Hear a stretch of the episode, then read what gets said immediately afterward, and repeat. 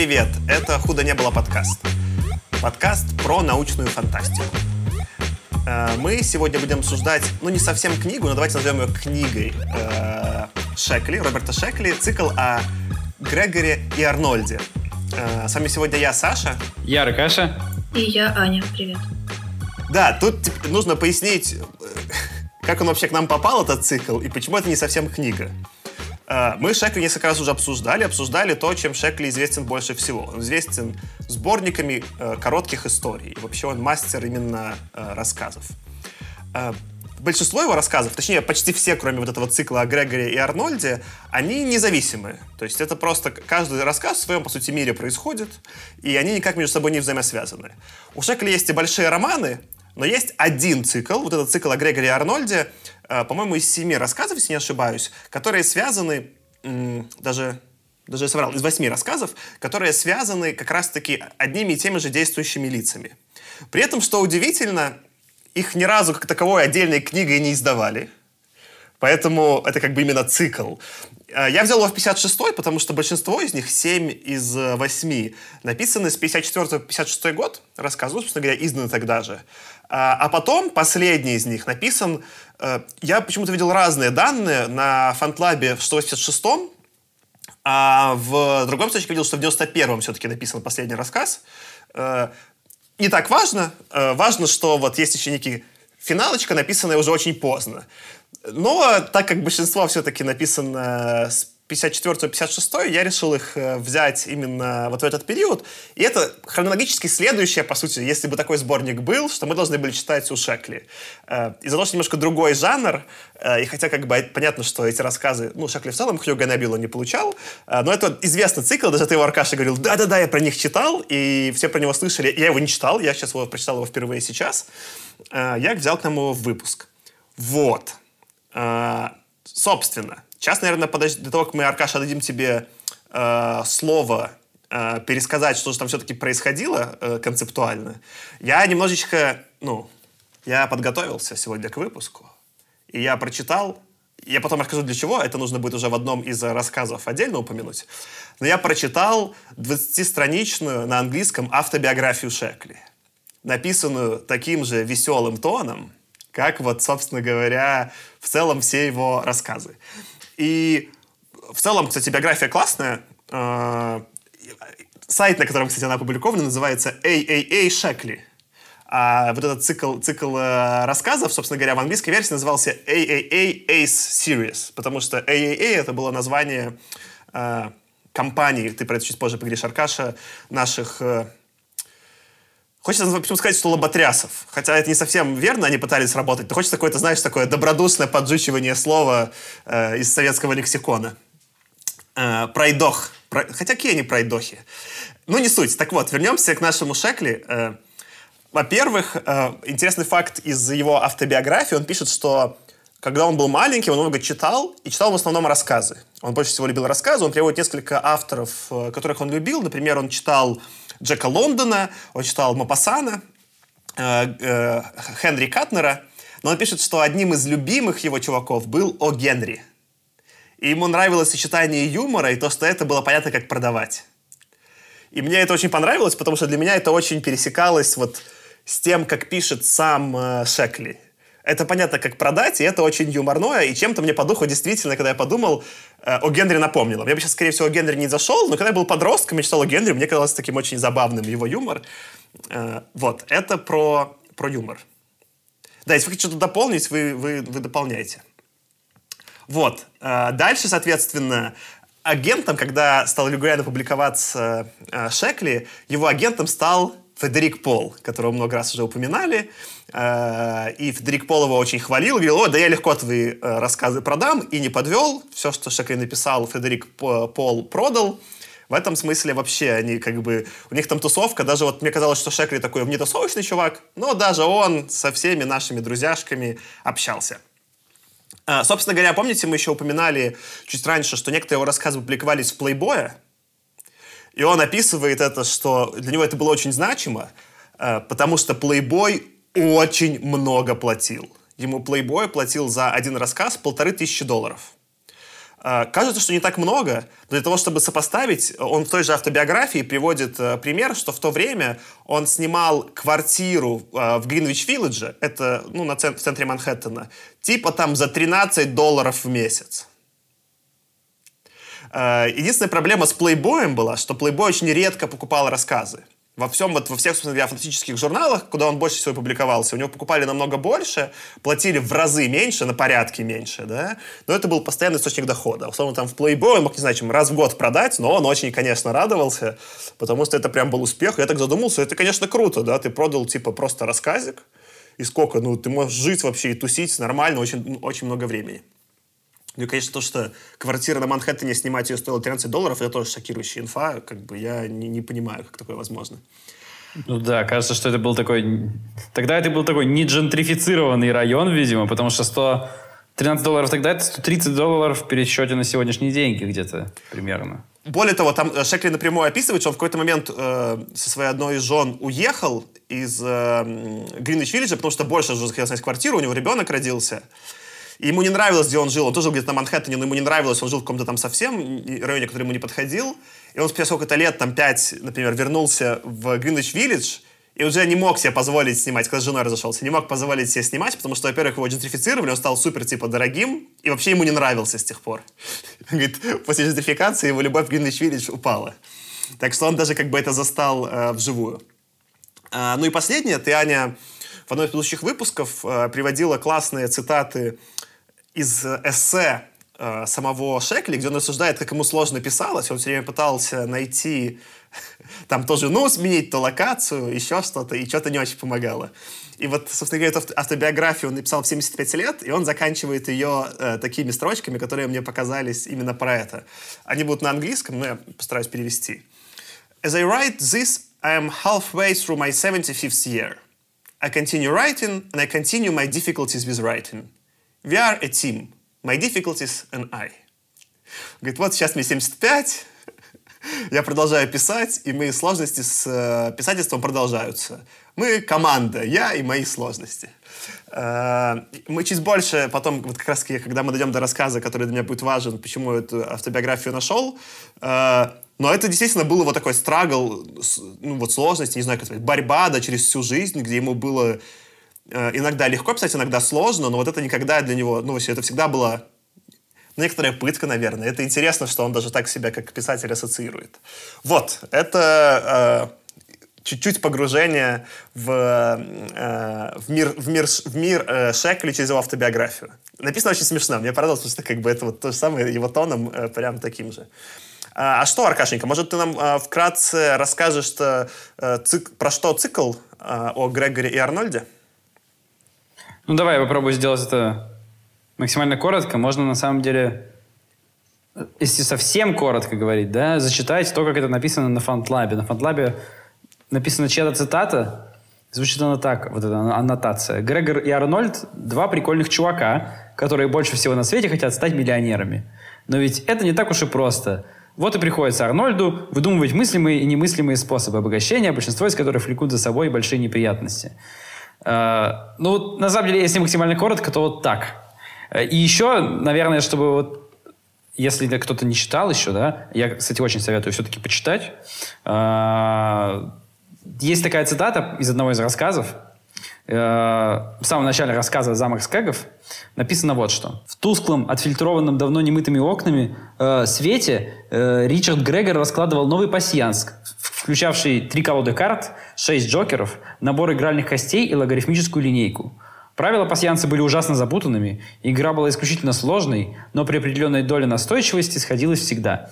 И мне кажется, вот эта цитата, она прекрасно описывает то, что происходит вообще практически в каждом из этих рассказов. Наши персонажи каким-то немыслимым, безумным совершенно образом создают себе безумные трудности, а потом героически их преодолевают.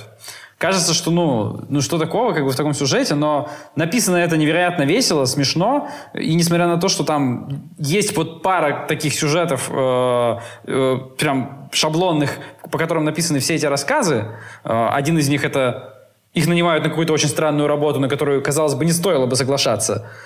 Но они все-таки соглашаются, и, конечно же, все идет не так. И второй вариант, они соглашаются на какую-то нормальную работу, но при этом берут что-то у старьевщика Джо инопланетного, и с этим чем-то что-то идет не так.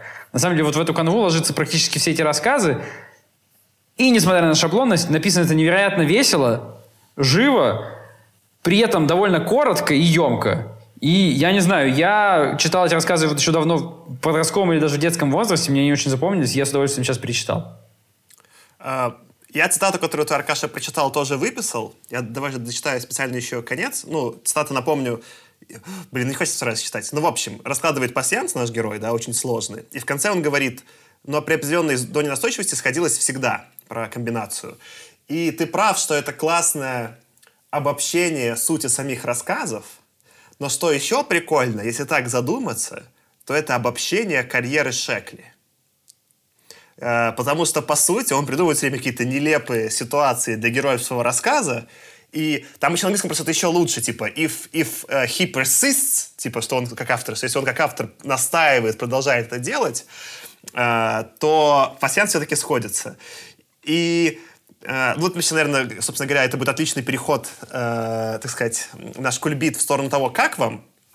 Мне сами по себе рассказы не понравились, но вот как и некоторый мета-нарратив к тому, и почему вот я биографию Шекли прочитал, да, как некоторый мета-нарратив к его э, творчеству, про то, как он писал, как его творчество пересекалось с э, его биографией, что происходило, э, мне точно было это интересно обсудить. Э, и сам факт, что вот в этом своем творчестве он прячет цитаты про свои страдания от творчества, для меня это всегда какой-то признак хорошего художника. Это вот э, такой самый топчик. Так как вам все-таки, ребят? Некоторые из этих рассказов я читала уже довольно давно. Сейчас они впервые для меня свелись в такую... Вот в одно произведение цельное. Причем я читала первый, второй, третий, восьмой, седьмой, шестой, пятый, четвертый, немножечко по странному порядку. Мне понравилось, это было весело, но я словила себя на мысли, что когда я читала по одному, в перемешку с остальными его рассказами, для меня все было крайне логично, если так можно сказать. Но когда я сейчас читала рассказ за рассказом, абсурд за абсурдом, и в некоторых местах нагнетание такого уже невероятного, просто для того, чтобы продолжать шутку этого рассказа, мне становилось не по себе. Я очень хорошо в голове держу э, его принцип написания рассказов, который он как раз в этом эссе про писательство упоминал что ему важно придумать что-то абсолютно невероятное, в которое он своего героя поместит. И потом придумать, как он из этого будет выпутываться. И у него реально всегда канва во всех его рассказах такая, если вы помните предыдущие. Какая-то преграда, и абсолютно нелогичным образом человек из нее выходит победителем. Но в целом, мне кажется, вышли бы хорошие мини-серии, такие 15-минутные, 20-минутные, сериала 80-х годов каких-нибудь, например, про ученых-космонавтов. Таких уже в возрасте, мне кажется, они должны быть лет по 40, по 45. Такие сов... полусоветские инженеры. Знаешь, если, если бы Светлячок был ситкомом, ну, я вот, кстати, думал, Аркаша, про светлячок, и мне кажется, это все-таки не светлячок. Э, и я поясню, вот э, у меня тоже было некое ощущение, как у тебя, Аня, что хотя это формально цикл, но там действительно связь между всеми рассказами очень слабая, ты можешь их примерно в любом порядке разместить ну, наверное, только до последнего, потому что вот последний, который написан уже в 80-е 90-е, явно по духу отличается. Ну, некоторые по вот уже видно, что чуть другим автором написан. Он, кстати, мне больше всех понравился.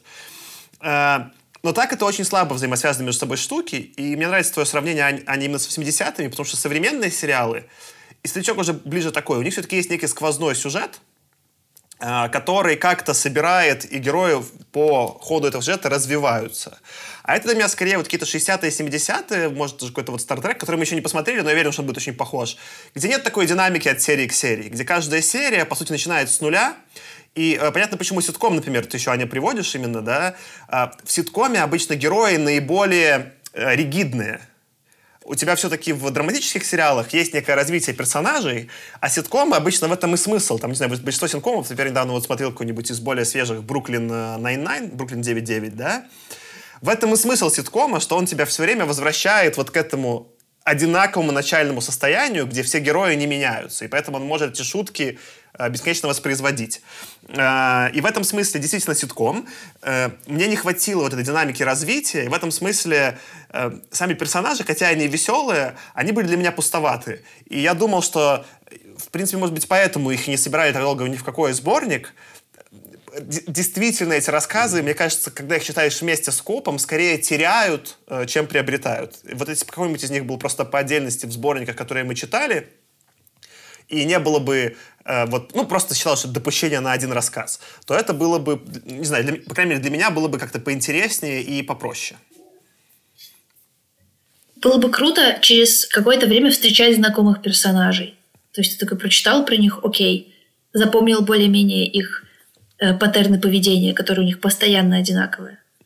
И через, по прошествии времени опять встретил класс, упоминание. Но когда постоянно, непросто.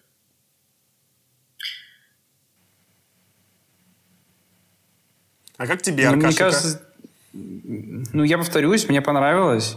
Я не знаю, я как-то очень въехал в эту историю, ну, то есть, да, это местами очень-очень абсурдно, и прям вот ощущение такого наигранного ситкома, где, ну, ну это же невероятно какая-то, уже совершенно комедийная ситуация. Ну да. Но при этом мне почему-то всегда оказалось именно решение, которое находит персонажи довольно остроумными. Э, то, как это было написано, мне казалось оно живым и интересным. Э, и я не успел за вот эти вот восемь рассказов от этого устать. Некоторые рассказы там все-таки были похуже, какие-то получше. Э, я бы там, может быть, там несколько, знаешь, типа, подрезал бы даже просто, чтобы, ну, если совсем вот смотреть на это так со стороны. Но, не знаю, мне зашло. Возможно, это синдром утенка, потому что я прям помню, что я это читал очень давно, как бы прям очень давно. И, возможно, мне нравится это с тех пор просто потому, что вот с тех пор я запомнил, что мне это нравится. Но я пытался посмотреть это непредвзято, и мне зашло. А тогда, мне кажется, будет хороший вопрос для продолжения. А какой у вас любимый рассказ? Я, как уже озвучил, мне больше всего понравился вот этот последний, написанный в 80-е и 90-е. Если не ошибаюсь, он называется «Долой паразитов» или «Саркхангер» э, по-английски. Слушайте, ну, мой любимый это замок Скегов, наверное. Просто потому, что я в нем заметила больше всего знакомых произведений. Во-первых, это «Падение дома Ашеров», про такой мрачный особняк. После этого это «Дом Ашеров 2», который был у Брэдбери. И после этого «Дом с кричащими лестницами» я недавно прочитала, какой-то Янка Далт, про детективное агентство, состоящее из маленьких детей, которые расследуют появление призраков в доме, в таком старом таинственном. И они туда приходят и по комнатам ходят, и в каждой комнате, значит, кто-то появляется, секретные панели у них есть, подвал у них есть. И вот это прям супер сошлось. И мне он показался наименее космическим из этого всего. Но при этом мне супер понравилось э, упоминание заочного отделения детективного расследования и курсов, которые ты можешь посетить за 10 долларов. Потому что я... А я вот, кстати, только прочитав биографию, понял, что 10 долларов это, скорее всего, он дорого предполагал потому что такое 10 долларов, вроде копейки, даже дешевле, чем этот Skillshare, который на YouTube рекламируют. А учитывая, что он платил за хату 13, я думаю, это 10 долларов существенная сумма.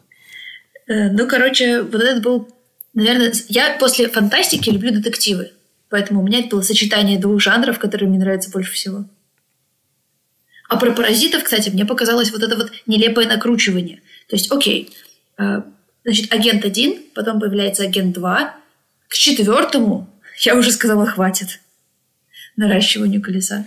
Ну, тут, ну, тут справедливости ради, э, про паразитов наиболее философски, а я очень люблю философию. И я помню, Аня, как тебе подгорал от философского рассказа Шекли в первом сборнике. Так что тут не то, чтобы что-то поменялось, мы при своих. Я философию люблю, ты детектив. Смотри, Аркаша, тут не было ничего про банки, так что я, я даже не знаю, какой из них тебе больше всего понравился.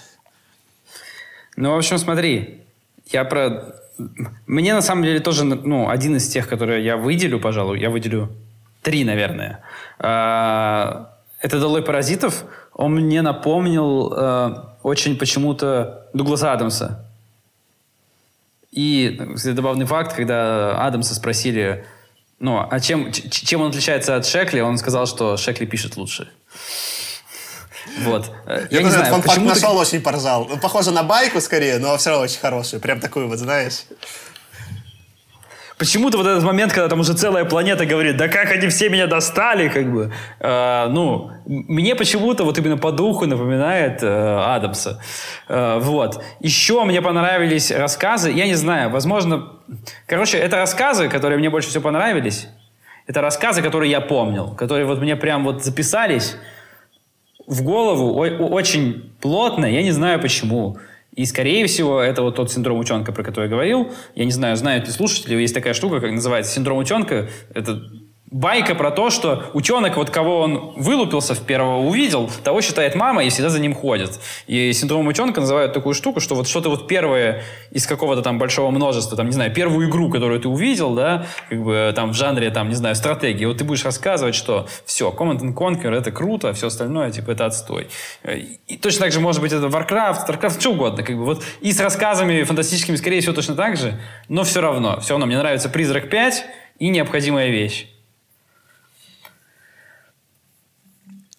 Это, это даже, знаете, рассказы, которые я в свое время... Э, я не помнил, что это цикл про Грегора и Арнольда.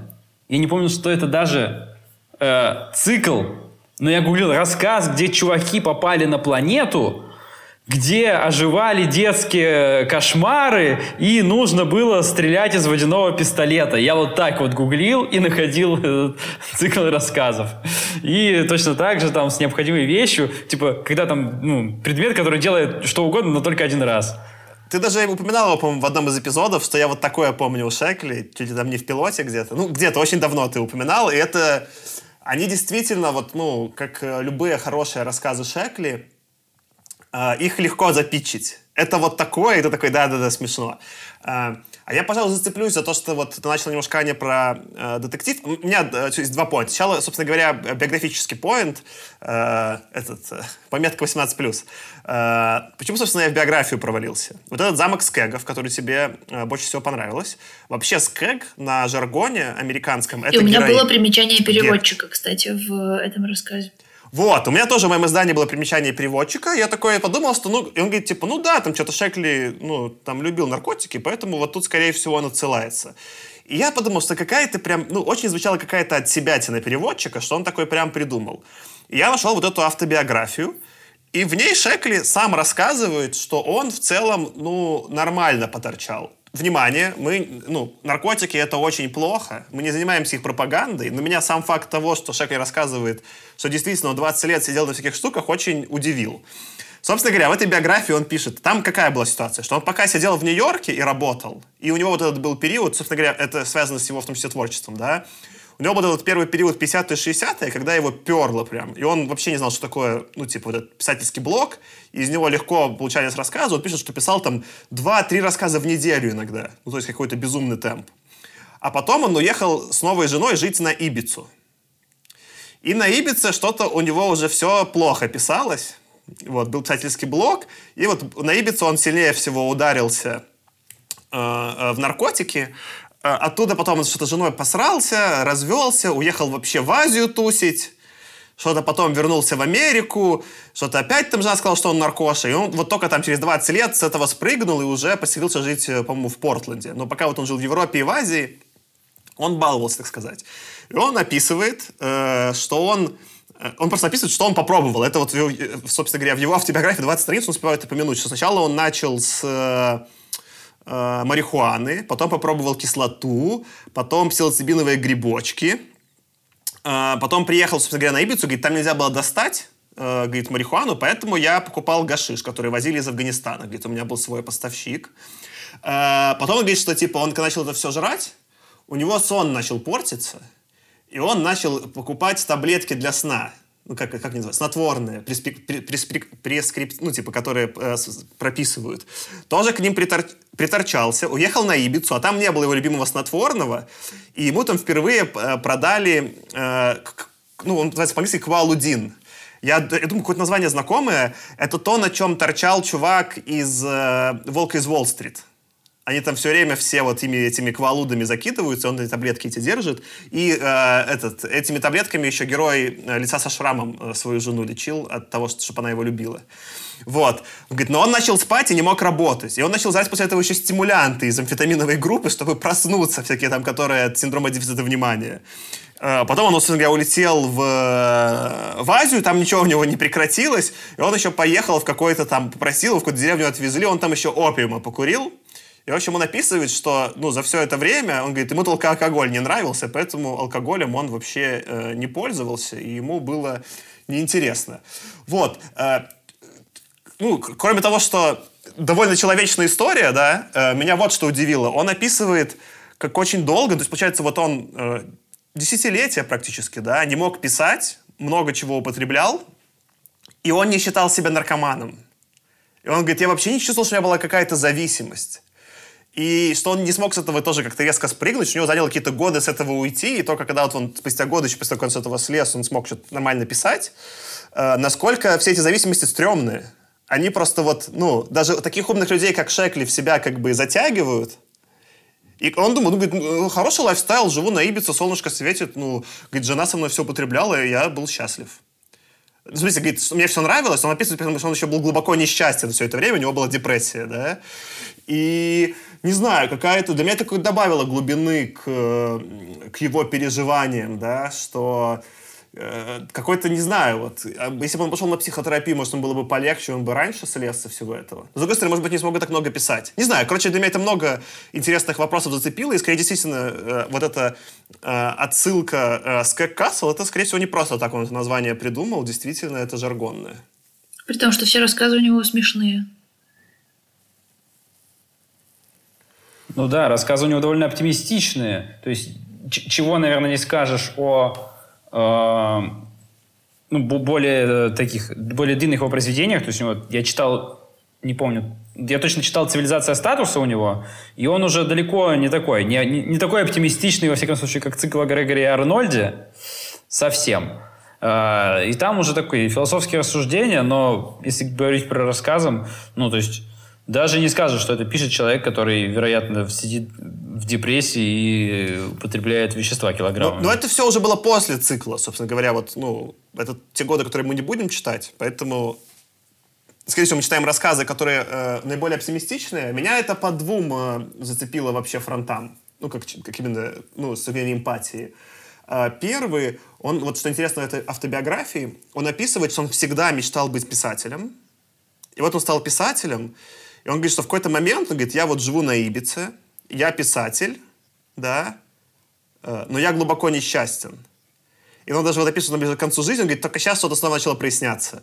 И это очень интересно, что, ну вот я, наверное, такой вот начал сейчас понимать вот этот, про этот, знаешь, там, кризис, там, типа, среднего возраста. Не, не могу сказать, что у меня прям в явном виде происходит, но это интересно, когда у меня вроде бы все в жизни есть, да, какая-то интересная работа, вот друзья, подка... ну, у меня много насыщенная жизнь.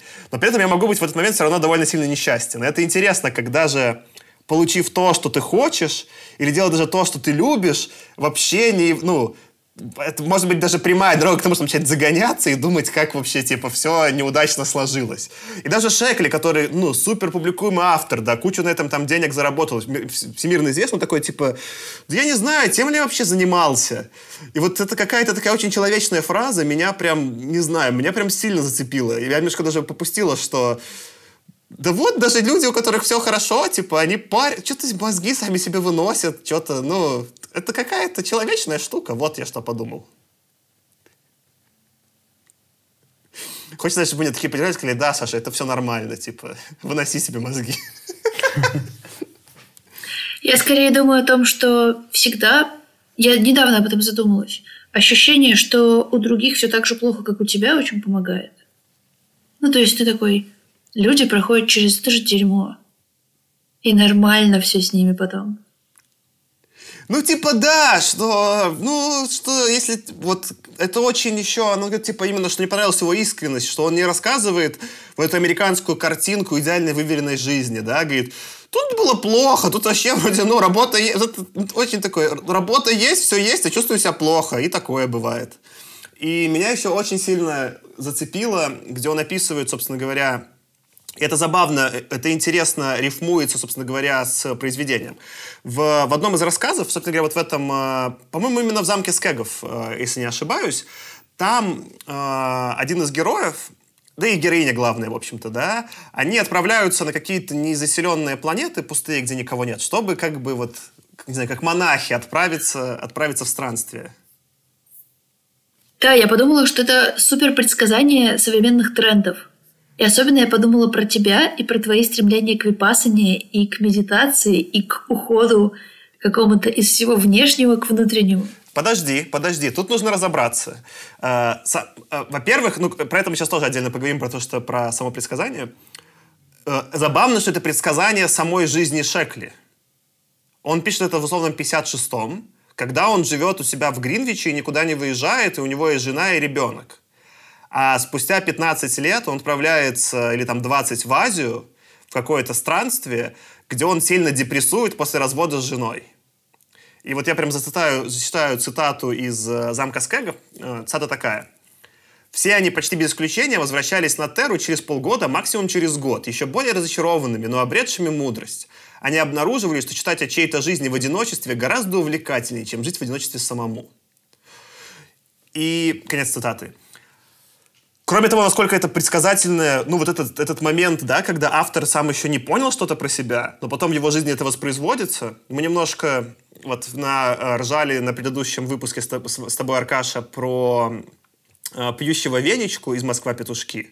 Не хочу спойлерить концовку, но там же тоже душераздирающая история, как Ерофеев тоже за 15 лет в, своем, э, ну, в своей главной книге предсказывает свою смерть что, ну, что какое-то, не знаю, вот удивляющее, шокирующее совпадение, да. И такое же происходит у Шекли. У Шекли, что интересно, почему меня это зацепило? Я же в какой-то момент тоже там бросил работу и поехал на год путешествовать, думая, что как это прикольно будет год путешествовать. И именно после этого у меня случилась депрессия. Потому что в какой-то момент, где-то через месяц путешествия, я понял, что это просто история про одиночество, все время одинокий, все мое говно в голове никуда не делось, только теперь я с ним еще взаимодействую в местах, где я не могу с Аркашей поговорить регулярно. Я помню, что в какой-то момент я на свече из каких-то откуда попалось, Аркаша играл в Fortnite, лишь бы меня хоть немножко попустило, потому что было совсем тяжко. И это интересно. Но ты не замечаешь другое, что как раз-таки для меня духовные практики, они стали каким-то способом э, с этим одиночеством смириться и научиться с ним взаимодействовать. А Шекли напрямую пишет, что когда он поехал на восток, ну, в смысле, вот э, в Азию, ему буддизм был вообще не близок, он там тусил, тусил с каким-то монахом, говорил, ему нравилось, что он был спокойный, и он все успокаивал, что, ну, может, меня тоже попустит. А, но он говорит, но я, конечно, медитировать, заниматься аскетом и чем-то вот этим вообще не планировал. А, и в этом смысле э, как раз-таки тренд на какую-то аскету и буддизм мне кажется классным, а вот тренд на вот это просто путешествие ради путешествия я скорее теперь считаю переоцененным. А, ну вот, и в этом смысле, даже если мне рассказы не понравились, мне интересно, как Шекли в меня попал как в человека именно э, описанием опыта, который мне знаком. Ну, кстати, раз уж мы заговорили про замок Скэгов, я просто еще вот хотел отметить с точки зрения э, таких вот, ну, перевода российского. Какая-то возникла странная ситуация, я не знаю, я предполагаю, что это из-за перевода. Э, вообще рассказов 8, один из них отличается, ну, тот, который вот э, «Долой паразитов», потому что просто он написан на, сколько, на 25 лет позже, чем все остальные. Э, и еще вот один, один замок Скэгов отличается от остальных, во-первых, по стилю, а во-вторых, потому что он российской публике вообще почти неизвестен. Он на русском языке практически не издавался. У него, как я понял, нет даже официального российс... ну, на русском языке издания. Есть какой-то такой фанатский перевод. И для меня вообще, ну, то есть это было не очень понятно. Он по стилю действительно отличается от всех остальных. Здесь, на самом деле, у меня было такое ощущение, что Шекли хотел написать такую маленькую детективную историю, в которой решил, а, впишу-ка я сюда Грегора с Арнольдом. Потому что вот если говорить про тот шаблон, ну, который я сказал до этого, да, либо они покупают какую-то фигню непонятную старьевщика, и с ней проблемы, либо они берутся за работу, за которую они, ай, ладно, сделаем, а не получается.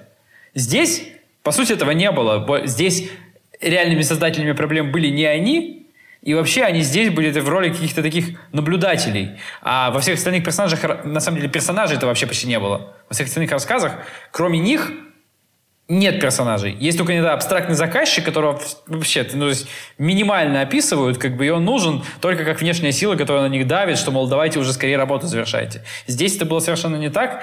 И, и у меня вообще этот рассказ как-то очень странно выпал прям вот из всего повествования. Он, ну, совсем сбоку смотрелся. Я, наверное, тогда, Аркаша, твою мысль разовью. Э, ну вот, если бы... Для меня просто... Я даже в какой-то момент... Я так расстраивался, что хотел уже одну звезду поставить в книге, чтобы вы поняли, как мне было скучно. Э, вот, ну, типа, для меня «Долой паразитов» спас, но что к нему приближалось, это скорее тоже детективная история, и просто потому что ты э, панчил... Э, панч не так хорошо раскрыт, но, правда, этот вот мультипликатор, да, создатель всего... Не мультипликатор, как соз... ну, генерал... Не забыл, как он назывался по-русски. Э, это неплохо. И я думал, э, э, почему на меня не работают эти рассказы. Вроде же такой же стиль, да, как ну, тот же Шекли, э, те же заходы примерно, да, те же сетапы. Но мне почему-то было не смешно, а вот скучно и очень предсказуемо.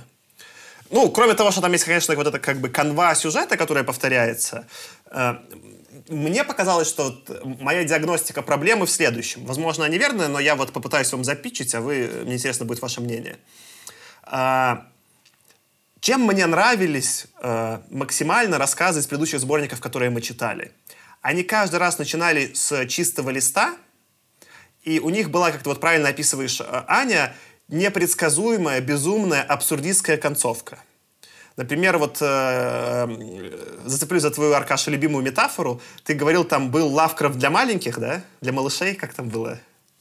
Э, ну, то есть... Э, это абсу э, а, а, абсурдный пич, да, который, если ты так расскажешь, то его как бы даже не нужно за него браться. Но вот из-за того, что за него Шекли э, берется, и он срабатывает, и ты такой, да неужели ты так сделаешь? И он делает так, и ты такой сидишь в некотором, э, что ли, радости от того, что Шекли, Шекли сделал какую-то глупость, безумие, вот шалость, да, пошалил, а ты вместе с ним как будто пошалил, и сидишь, улыбаешься довольный. Вот это мое ощущение от лучших рассказов Шекли. А именно эм, с Грегори и Арнольдом мне показалось, что Шекли ударился слишком сильно в одну конкретную канву, а именно в материализм. То есть обычно его герои такие верят, что все получится, и верят скорее в свой разум, что они смогут разобраться. И это позволяет э, любой исход, да, да, демоны настоящие, например, или там что-нибудь такое, ну, безумное, во что обычно фантастика не верит, именно научная такая, э, тяжел, ну, вот это, как называется, да, твердая научная фантастика. А здесь я вот даже выписал одну цитату, Начало цитаты. «А в привидения Грегор не верил. Он знал, что при кропотливом исследовании все сверхъестественные явления сводятся к событиям сугубо естественным. А уж если не сводятся, те сами собой прекращаются. Какой призрак решит топтаться на месте и, стало быть, лезть на глаза неверующему?» Как только в замке появляются ученые с кинокамерой магнитофон, и магнитофоном, привидение удаляется на покой. Конец цитаты. И это очень сквозит, э, что вот сеттинг, в котором живут Грегори э, и Арнольд, это не э, сеттинг э, такого, знаешь, фэнтези, где выдумывает Шекли, а это сеттинг такого очень, ну, очень твердой научной фантастики в смысле, что все, что произойдет, будет объяснено научно и каким-то очень рационально, вот именно рационально. И для меня это сразу обрубало все панчлайны. Потому что, например, он пишет про привидение, и сразу понятно, что это не привидение. Дальше можно гадать, какое рациональное объяснение он придумает. И оно может быть э, какое-то более неожиданное, как, например, э, когда оказались эти вот э, невидимые грузуны, что было интересно, да? Или, на самом деле, менее неожиданное, потому что в замке Скэгов понятно, что это какой-то заговор, да? Просто как он разрешится, да, кто там кого обманывает, только в этом э, вопрос. И вот это для меня как бы интригу сразу убирало, э, потому что я, я прям понимал, к чему Шекли ведет. А когда я понимал, к чему ведет, становилось скучно читать. И это в том числе то, почему для меня «Дорогой паразитов» казался лучший рассказ. Из-за того, что он уходит уже на какой-то такой философский уровень, там вообще непонятно, к чему он ведет. Там прям уже абсурдистская концовка, когда начинает там с ними планету топить, да вы чего, да? Я прям ржал, потому что вот это единственный искренне абсурдистский рассказ э, среди всего цикла. Ну, я как раз хотел тоже привести э, пример, ну, ты сам уже привел контрпример про долой паразитов, э, про вот этот вот, ну, такую абсур, абсурдистскую концовку, как бы, когда, ну, уже нифига не материалистично, как бы, что планета разговаривает. И, кстати, в том же замке Скэгов, я напомню, там же финал в том, что они сидят и гадают, так, подожди, вот был этот скэг, это был отшельник. Вот это вот этот скэг, это был жених. Этот скэг, это был, ну, то есть, как бы, вот, вот, зарендеренная, это как бы голограмма. А был же еще один скэг, который к нам приходил. Как бы они такие, а, ну так это, значит, это, это привидение был, как бы, ну ладно, значит, ну, значит, они на второй планете будут жить. Сразу проблема разрешится. Ну, не знаю, то есть, как бы, мне здесь не показалось, что Шехли какой-то такой прям, ну, материалистичную какую-то доктрину здесь пропагандирует. Мне как-то это не считалось, и меня это не коробило. То есть меня почему-то... Да, э, это такая твердая фантастика, ну и, ну и отлично.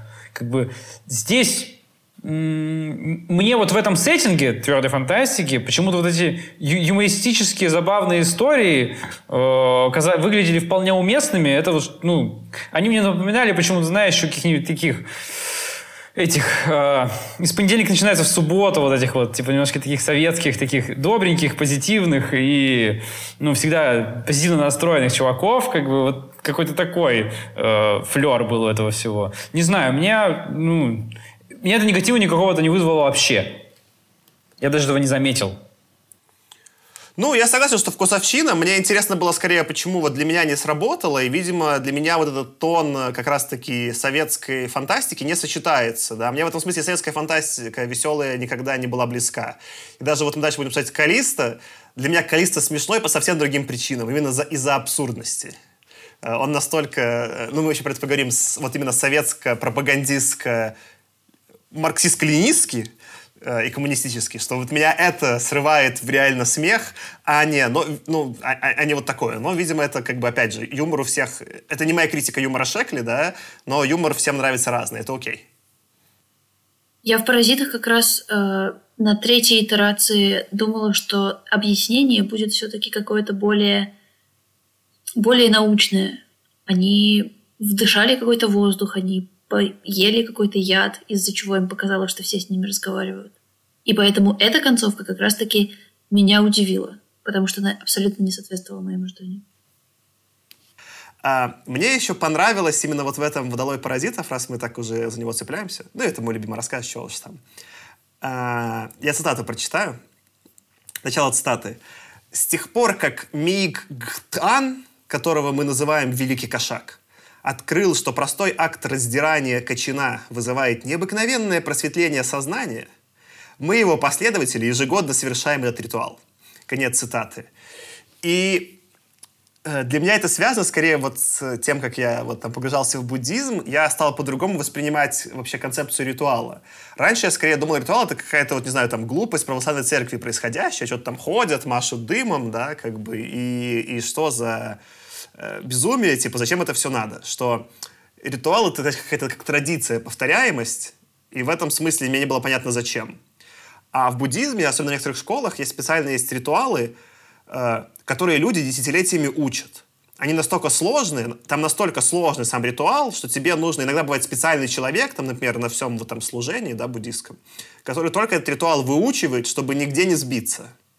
И, собственно говоря, сила ритуала в том и заключается, что он становится таким сложным, что когда ты его запоминаешь и потом правильно в голове воспроизводишь, предполагается, что у тебя запускается, как вот как ты можешь сделать ритуал, так и ты, совершая ритуал, можешь запустить обратный процесс изменения своего сознания. Что это работает, как и все, сознанием в обе стороны.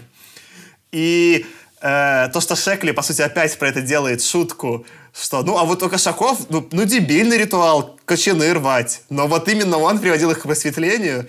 И это смешно еще на людей приложить. Знаешь, представляете, бы у людей был какой-нибудь ритуал просветления максимально гру- глупый. Не знаю, там вот харкать на улице, например, на, на траву или что-нибудь, да, и от такого, вот если ты такое делаешь 15 лет подряд, у тебя в конце, и у тебя еще зуб выбит, и ты через зуб плюешь, да, и вот только если так, у тебя, например, случается э, через там... И ну, делать, например, так 40 лет, а что ты хочешь? И потом у тебя случается просветление. Вот не знаю, мне как-то это как шутка, как панчлайн очень понравилось.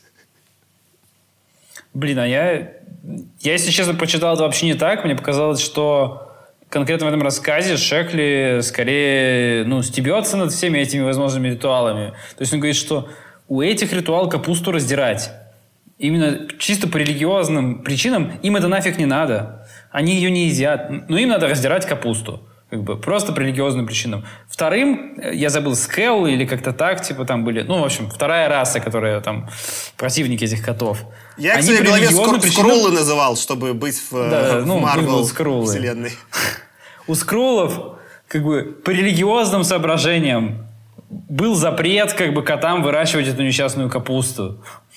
Как бы, и мне показалось, что вот он в этом конфликте как раз ну, стебется над тем, что конфликта на самом деле нет, но люди напридумывали себе, ну не люди, наши расы, которые населяют эту планету, придумывали себе каких-то ритуалов, религий и безумий, которые как бы, ну, создали войну на ровном месте. Дефицита ресурса нет, но они за ресурс воюют, из-за религиозных каких-то вот просто у себя, ну, в голове как бы придуманных ограничений. И мне показалось, что Шекли над этим здесь стебется, но он там сто процентов стебется и над этим, но я почему выписал именно цитату с кошаком?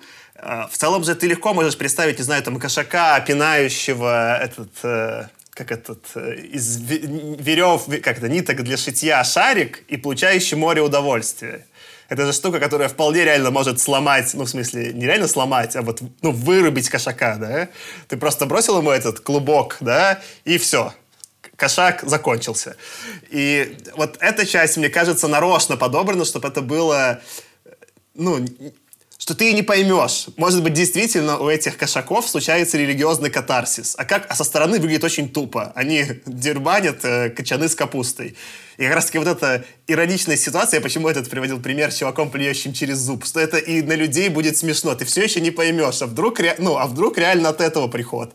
И, и вот... Э, э, вот это именно его такая некоторая Многим не нравится, что вот в конце стал Шекли такие на именно уровень, даже ты говорил, на такой уровень притч переходить, да, и такой вот как бы явно какую-то мораль высказывать.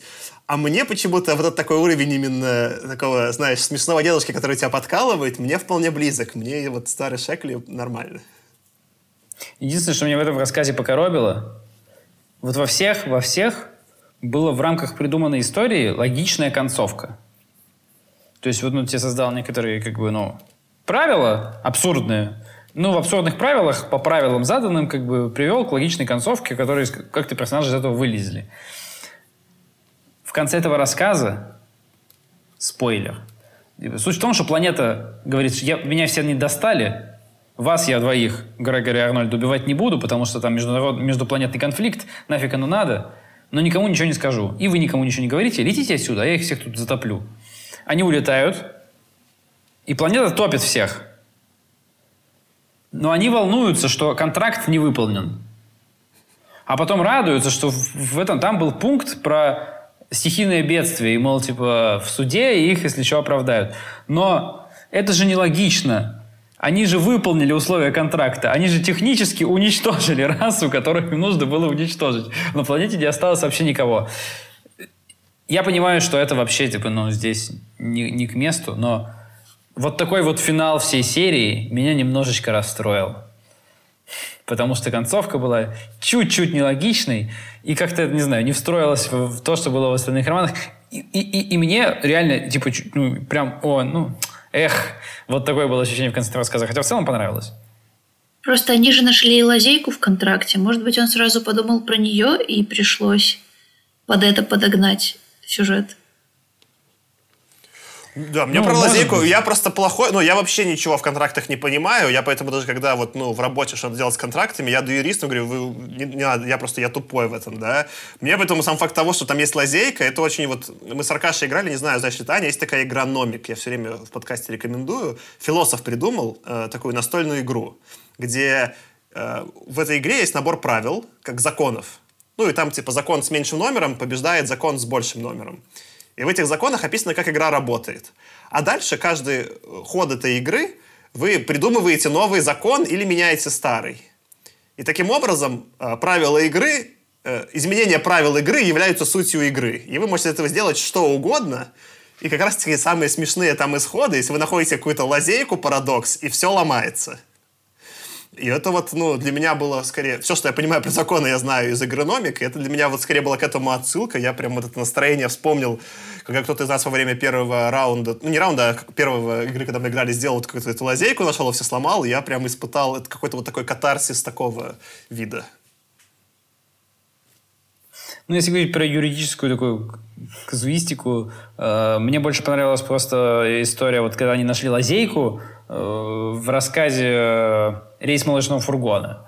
Там действительно было довольно изящно, и, и это был один из рассказов, который я вот сейчас читал, и я не помнил, как в конце дела разрешится. То есть, как бы, ну, каких-то я просто, вероятно, помнил, поэтому я понимал, а, там вот сейчас так будет, да, то есть в «Призраке 5» я помнил там, в чем дело.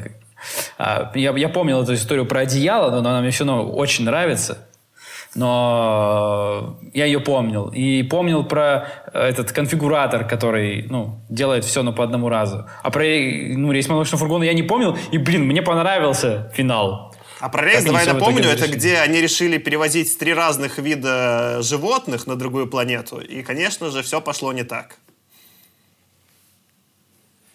Ну да, юридический казус там в том, что ну, им сказали перед, передать это все на склад, либо передать это, ну, надо передать на каком-то складе, а тот склад, на который они при, ну, приехали, ну, ему было просто невыгодно их принять. И, ну, Грегор уже там зашивался со всеми этими животными. И в это время Арнольд такой, оп, и просто юридически зарегистрировал корабль как склад. Там же еще была фишечка, что для того, чтобы одно животное было в порядке, какому-то из них придется пострадать. Для того, чтобы два животных были в порядке, придется пострадать третьему животному. И мне это напомнило, когда ты про биографию рассказывал, что он значит, так, пока все хорошо, я только курю.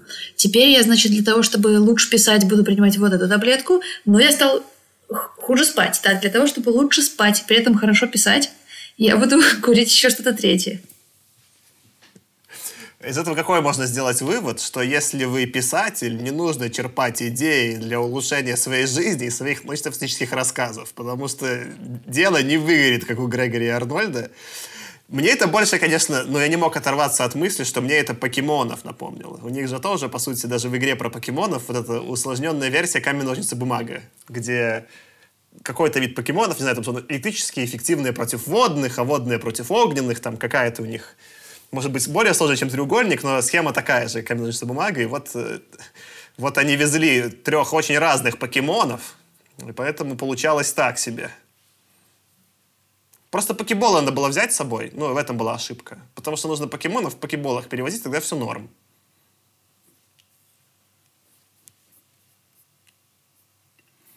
А у меня еще есть несколько уже набросов э, поменьше. Э, первый, он надо было, кстати, сделать переход, когда мы про, говорили про всякие вещества, которые использовал э, сам Шекли. Но мне понравилось, что там в одном из рассказов э, я выписал цитату, я не помню, правда, в каком из них цитата. Есть там и депрессанты, и стимуляторы. Едва вдохнешь, сразу вообразишь себя гением, червем или орлом. Конец цитаты. И это то, что мы не успели, ну, потому что и так был длинный эпизод, когда мы обсуждали э, Бестера «Тигра-тигра». У них же там был э, наркотик-аналог – Э, главный, собственно говоря, ну, приход от которого был в том, что ты чувствовал себя полностью как какое-то животное конкретное. У тебя там терялся разум, не знаю, там полностью чувствовал себя, не знаю, медведем, собачкой, белочкой, кем угодно, зайчиком. Вот, и что там какой-то у них там даже герой, там как змея извивался, полз по дереву. И мне сама идея показалась вот у Бестера тогда очень дикой, э, потому что вроде вот все эти более, э, более опасные и стрёмные вещества, которые э, употреблял Шекли, скорее просто грохнули ему здоровье, и в том числе он описывает, что из-за них у него ну, сердце было слабое, и он сердечный приступ в итоге получил. Э, а вот это какая-то такая, знаешь, дичь, как будто, как будто если бы придумывали, знаешь, какой-то наркотик, который действует как шаманские сессии. Ты же в некотором смысле, вот шаманы это и делают, как бы они ну, пытались да, с какими-то животными себя соотнести, но реально это невозможно. А вот то, что и, и у Шекли эта идея в 50-е, и он разгоняет и Бестер, э, не знаю, мне эта рифма понравилась, ну и надо было Бестера упомянуть, потому что Бестер теперь мой любимый автор, так что какая разница. А что вы все про Питера Уотса? Я буду Бестера везде приплетать, вот. Недолго это проживет. Ну нет, я Уотсона Бестера точно не променяю. Я подумаю, подумаю про каких-нибудь еще кандидатов, но Бестер нет. Слишком далек от меня. Я лучше, я, я лучше по Шекли буду угорать. Э, э, ну, ты, нет, ты уже выбрал себе Петроводца, ты не можешь применять. Знаешь, у нас как это, я сейчас начал «Звездные войны» пересматривать, ты можешь себе только одного этого Падавана выбрать. Всегда, всегда двое. Мастер и ученик. Мне кажется, что это мы Понимаешь? уже Аркаша выбрали, а не он себя. Не, Арка- Я не сильно против. У Аркаши с Вотсом сразу там отношения завязались. Это, был, это была любовь с первого взгляда. Возможно, единственная в жизни Аркадия, но там прям сразу отношения завертелись. Я это, э, маленький фактик, не могу не отметить, что насколько смешная рифма, что вот чуваки выбрали название своей фирмы на английском, ну и на русском АА, типа AAA Ace, то есть там четыре буквы А, по сути, у них первые, они всегда были в справочнике первые, да, и там есть степ, что это им не помогло, чтобы у них больше было бизнеса. Но спустя 30 лет, когда Стив Джобс назвал компанию Apple, ему это вполне помогло э, быть первым в справочнике. И когда жизнь копирует э, да, выдумку, и там это срабатывает в итоге, не знаю, что-то в этом меня, для меня было потрясающе прекрасное. Ну, Кстати, по поводу названия. На, на- на русском оно же называлось как ААА Попс. Ну, во всяком случае, в том переводе, который я читал. Это было астронавтическое антиэнтропийное агентство по оздоровлению природной среды. А, А не планетных систем? а может быть и планетных систем. Мне кажется, от рассказа к рассказу это вполне могло отличаться, потому что переводчики разные, и, ну, э, почему-то друг у друга там поменяли что-то. Я так, ну, не понял, откуда взялся Ace. Потому что у них называлось AAA Ace, а потом что-то там э, Planetary э, Decontamination Agency, что-то такое. И на самом деле AAA я, правда, вот, ну, гуглил пять минут перед, нашим, перед нашей записью и не успел найти. Но вот если читали вы на английском, расшифровывалось ли вообще AAA? Или это вольность э, переводчиков на русский язык? Я читала каждый Я на рассказ в русском новом читал. переводе. Да, тоже нет. Э, Просто я... Ну, Эйс это как бы, я так понимаю, как условно Туз и Ас. И учитывая там, что они еще пассианс раскладывают, это такая подвязочка. И в то же время они как будто очень хороши. Вот. Но я не знаю, какая была расшифровка, да, я то читал вот все это в разным переводом на русский. Если можно, просто это, Аркаша, будет идеальный переход к моему последнему панчлайну. Он как раз-таки про перевод. Э, Позволишь, Аркадий? Собственно говоря, я читаю в какой-то момент, и, э, внимание, цитата. Они направлялись на Деннет 4, планету средних размеров в созвездии Сикофакс. Конец цитаты. Я такой, Сикофакс, это что-то... Неужели реально, типа, ну, я- это так просто на русский перевели? Потому что что-то по-английски Сикофакс, это как-то очень странно звучит. Я нахожу английский. По английскому это так. They were bound for Dennet Force, an average-sized planet in the Psychofax cluster. Я такой, нормально. Но написано типа, типа S-Y-C-O-P-H-A-X. Я такой думаю, может, это все-таки, ну, может, это я так, типа, просто испорченный, да, и я так читаю, что это какие-то там психи жили, да, и я захожу в Google переводчик и ввожу это название, и что он мне читает? Psychofax. Psychofax. Я хочу, чтобы вы тоже все услышали. Psychofax. И, конечно, это дерзит вообще Шекли очень сильно. А в каком это было рассказе? А, Дэна четвертый, это как по-моему, про скэгов и есть, где они летели.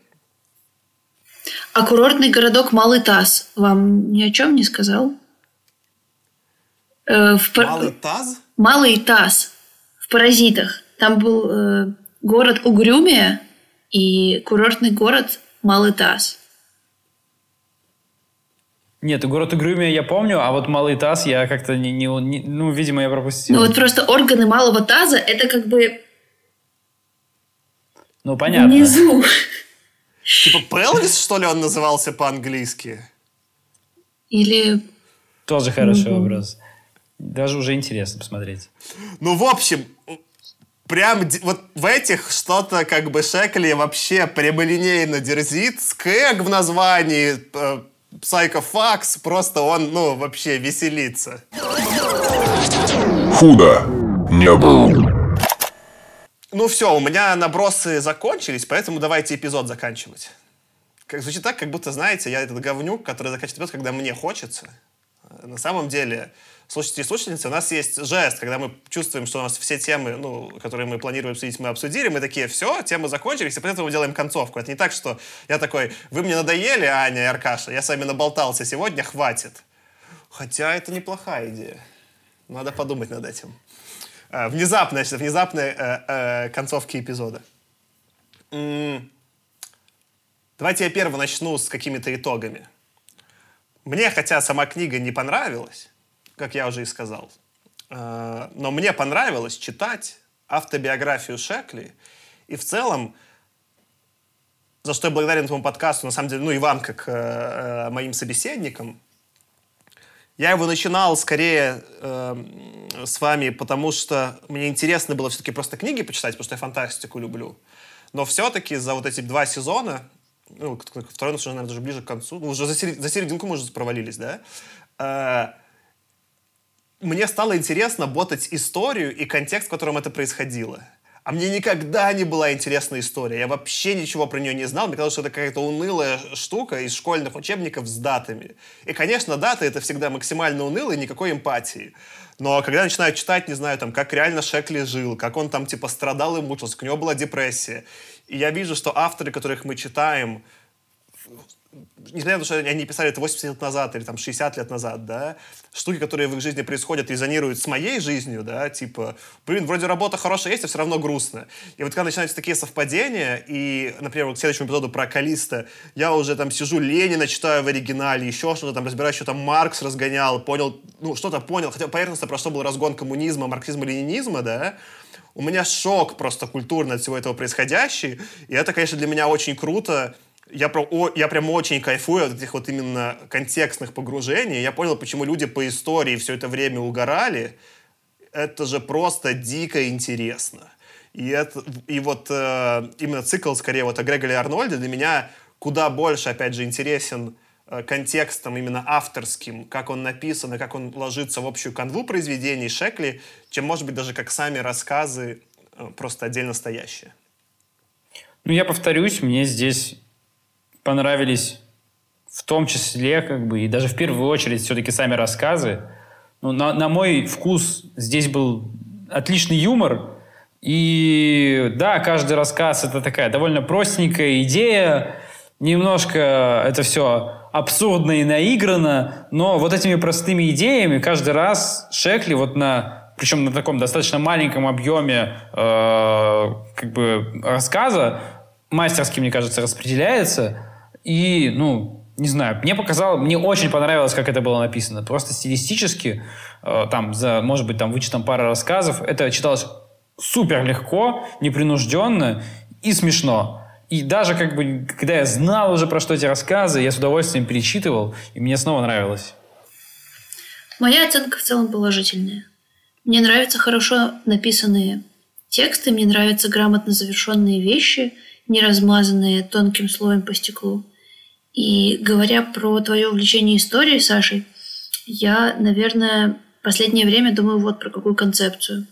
Возможно, она не совсем применима, и давайте не будем тогда ее сильно э, обсуждать. Но здорово, что из всего того, что мы читали, нам не нужно думать о том, что автор мертв, и этот текст просто висит сам в себе в вакууме, ни с кем не связанный. А вполне безопасно можно обсуждать и события из жизни авторов, которые переплетены в эти истории. И они адекватные, и их можно не замалчивать.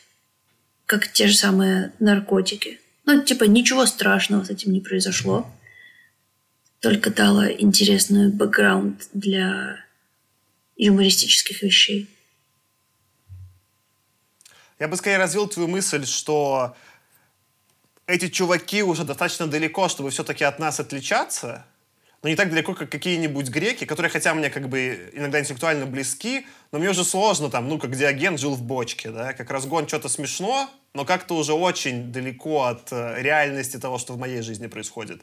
А тут как бы ну, э, ну, вот не знаю, про путешествие даже. Чувак уехал путешествовать, ему все не понравилось. Это настолько, я согласен, очень какое-то личное, и что все-таки они реально комьюнити, что вот там э, Пол, редактор, там типа э, агент э, Шекли. А Шекли постится в плейбое там просто потому, что денег много платят, а другие не могут себе позволить. Это все действительно, то, что их судьбы переплетены, это круто. Э, И я, кстати, не знаю, вот я из-за того, что никакую другую историю не- ботал, что будет интересно, мне в какой-то момент подумать, или, может быть, или, может, там слушатели все могут рассказать в чатике, так ли переплетены, например, не знаю, авторы какие-нибудь там русские, да, или даже просто американские? Мы же знаем, что вот эта фантастика, она все-таки в Америке была, как то, что говорится, ну, гетто, да, она была отдельным жанром, который сам в себе в нескольком смысле варился. Поэтому более ожидаемо, что когда это все в само себе варилось, что у них больше связи между собой, да. А так ли это, например, не знаю, там, у, в других областях, не знаю, но вот очень интересно. Э, ну что, тогда давайте, наверное, заканчивать. Спасибо, что вы нас послушали. Я тут упоминал, и не зря, у нас есть канал в Телеграме. Э, вы, он есть в описании эпизода. И мы там, на самом деле, даже что-то отвечаем, комментируем. Э, Там другие слушатели пишут отзывы свои, свои на эти же прочитанные книги. Так что присоединяйтесь, э, нам будет э, приятно и интересно. Но если вы... Ну, я же знаю, что вы все еще не написали отзыв. Напишите уже отзыв, ну, господи, в это приложение, там три предложения, зайдите, напишите огонь, может быть, Саша классный, Аркаша, ну, так себе, Аня вообще лучше. Э, ну, что-нибудь там, э, черканите пару слов, э, нам, нам польза, вам приятно, почувствуйте, со- соприкосновитесь, как, как мы соприкоснулись с жизнью Шекли, вы соприкоснетесь с нашим подкастом еще сильнее и, и начнете импотировать нам э, еще больше. Э, э, да, с вами был сегодня я, Саша. Я Аркаша. И я Аня. Спокойной ночи. Нет, ты Всем знаешь, пока. сказать, живе Беларусь. А мне каждый теперь подкаст з- так надо А, заканчивать? чё, ну, а почему бы нет? Пока она, пока она не выживет. Всем Хорошо, каждый дякую. подкаст надо так заканчивать. Там еще, по-моему, все не Дякую, разрулилось. слухачі. Еще, ну, как бы, как, закончишь, когда Так, я ще, сработает. я ще вже не скончилася. Добре. Е, Дякую, слухачі. Живе Білорусь. Ты, кстати, когда пришла сейчас на белорусский, извини, знаешь, это как будто уже... Ну, все, кто хотели, уже выключили, поэтому такой просто аутро длинный, да? Ты когда пришла на белорусский, для меня, конечно, это вот все прощание, у меня сразу, э, ну, спокойно ночи малыши белорусские в голове включились. Потому что, типа, доброй ночи, до побачення, так вот, ну, типа, колыханка. Как, ну, по-русски спокойной ночи малыши, да, заканчивались. Вот у меня прям такое сейчас было ощущение. Но у нас не такая детская передача. Мне кажется, у нас хотя бы ПГ-13. Ну, ПГ-13 у нас точно есть, да? Я говорила слово дерьмище. Нет, нет, этом ПГ-13 выпуске. это рейтинг американский. Что, Аня? Ну, я пользуюсь американской системой рейтингов для кино. У них вот это PG, сертир. Ну так это с родителями или нет? Да-да-да, это типа... Ну, до 13 лет. Да-да-да, это, вот. А 18... А R это типа взрослый контент. Но у нас как бы вроде... Ну, сегодня у нас был довольно взрослый контент. А будем сегодня ставить тег explicit, учитывая... Ну, мы говорили, что наркотики это плохо. Не будем. Не будем? Ну, и согласен. Мы будем... Будем, как и Шекли, вот так вот челленджить систему немножко. Как он со своими... Как, как они были? Как же? Сай- Сайкофакс. Как Сайкофакс. Да-да-да, да, да. Э, вот. Э, так что да, пок- теперь пока на самом деле. Пока. Худо